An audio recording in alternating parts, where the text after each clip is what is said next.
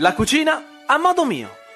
Le ricette tradizionali rivisitate da Piero Cantore.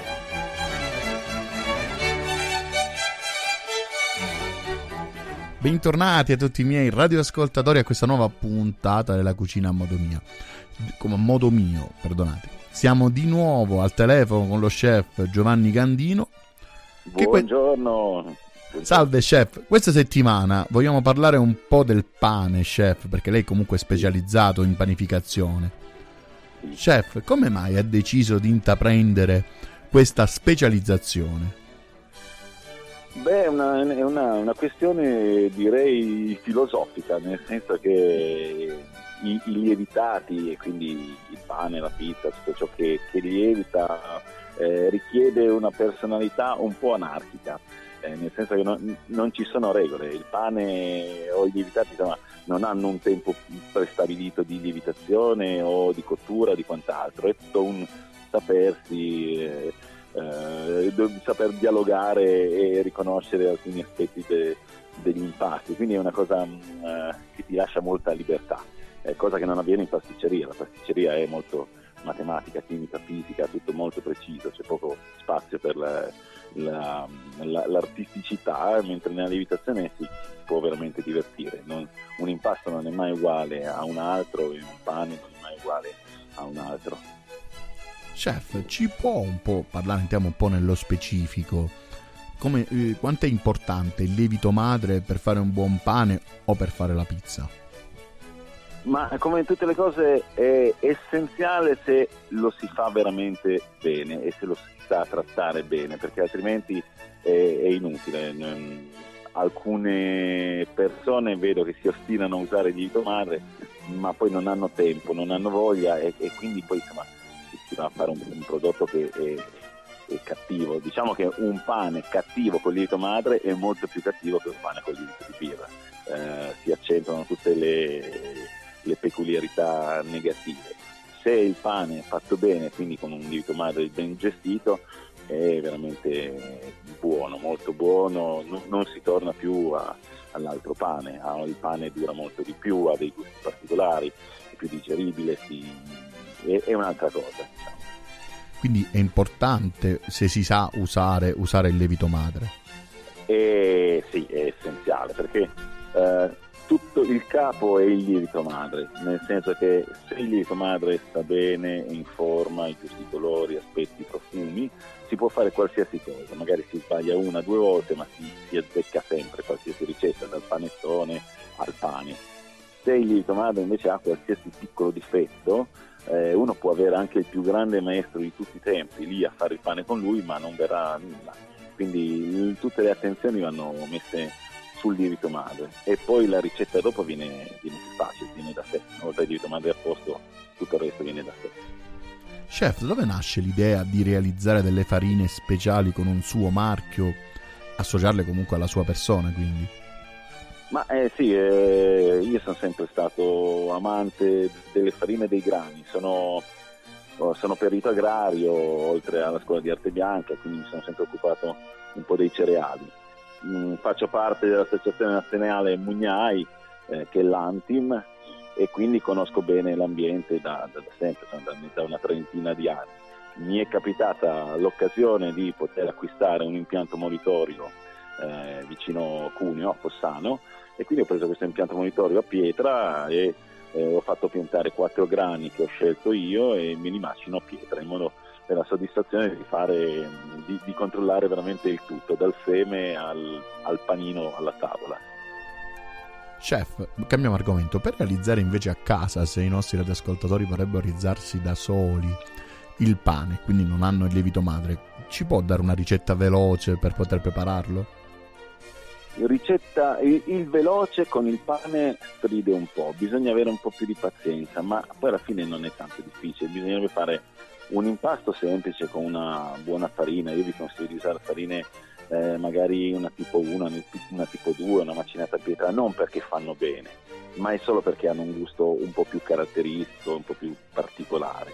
Quindi direi, può essere una ricetta semplice, può essere un chilo di, di farina di media forza, eh, un 60-65% di acqua sempre fredda, Uh, lievito di birra un 10 grammi, 10 grammi sul chilo di farina è già abbastanza, uh, 25 grammi di sale e direi che siamo a posto così.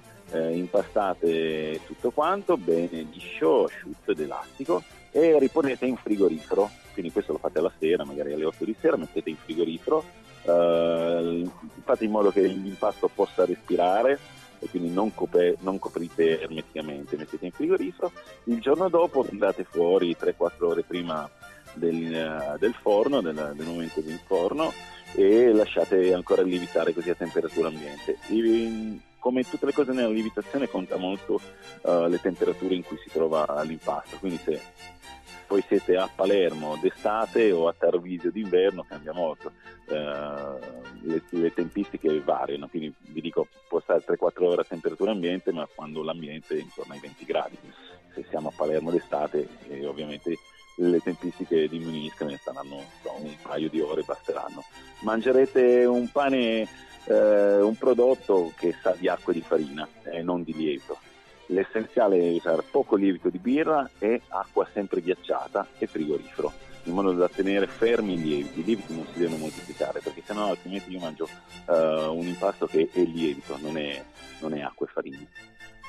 Chef, invece quale farina bisogna usare? Quale consiglia di usare per fare la pizza e delle piccole regole per fare una buona pizza con il forno di casa? È un condimento un po' più particolare.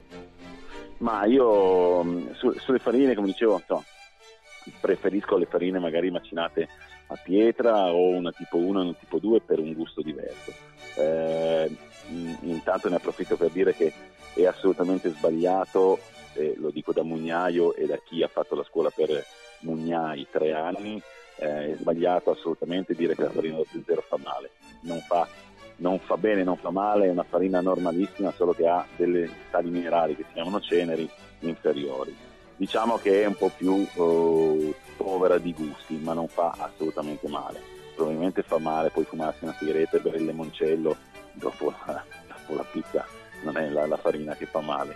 Quindi io vi consiglio una farina magari una tipo 1 una tipo 2 ehm, e poi giocate, divertitevi, quindi fate delle miscele di farine, mettete un 30% di farina di farro, eh, magari mettete anche un cucchiaino di caffè in modo così avete un impasto al farro e caffè che è molto, molto buono, particolare, o potete mettere delle farine di cereali diversi.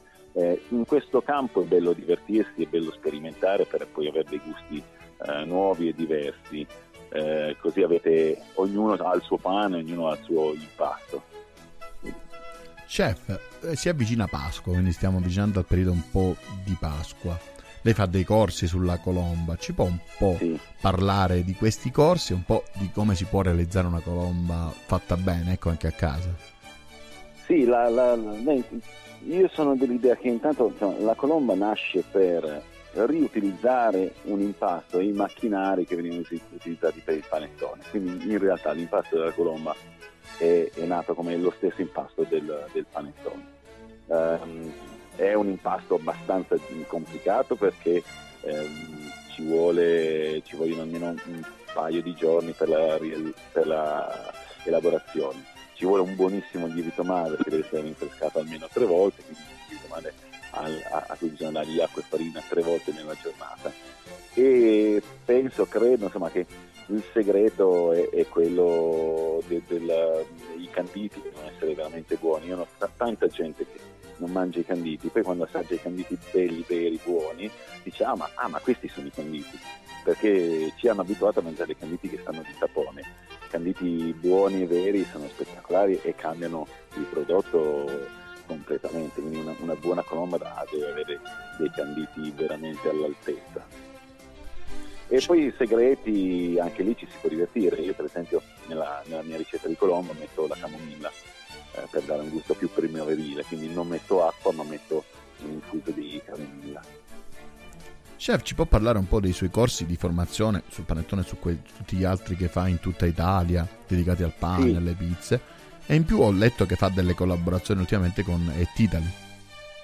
Sì, con, uh, con, con, Italy sono parecchi anni che fare il lavoro, un po' per territorialità, nel senso che siamo tutti cinesi quindi ci conosciamo, ci conosciamo bene. Eh, sono sette anni che insegno pane a Italy Roma, qualche volta a Italy Torino e conosco molto bene eh, e, e Teo Musso che, che sono i pilastri importanti. Uh, I corsi che faccio in giro per l'Italia sono corsi che mh, prevedono insomma, uh, la, la, formazione sia di, di, persone che non hanno mai avuto esperienza sia di professionisti.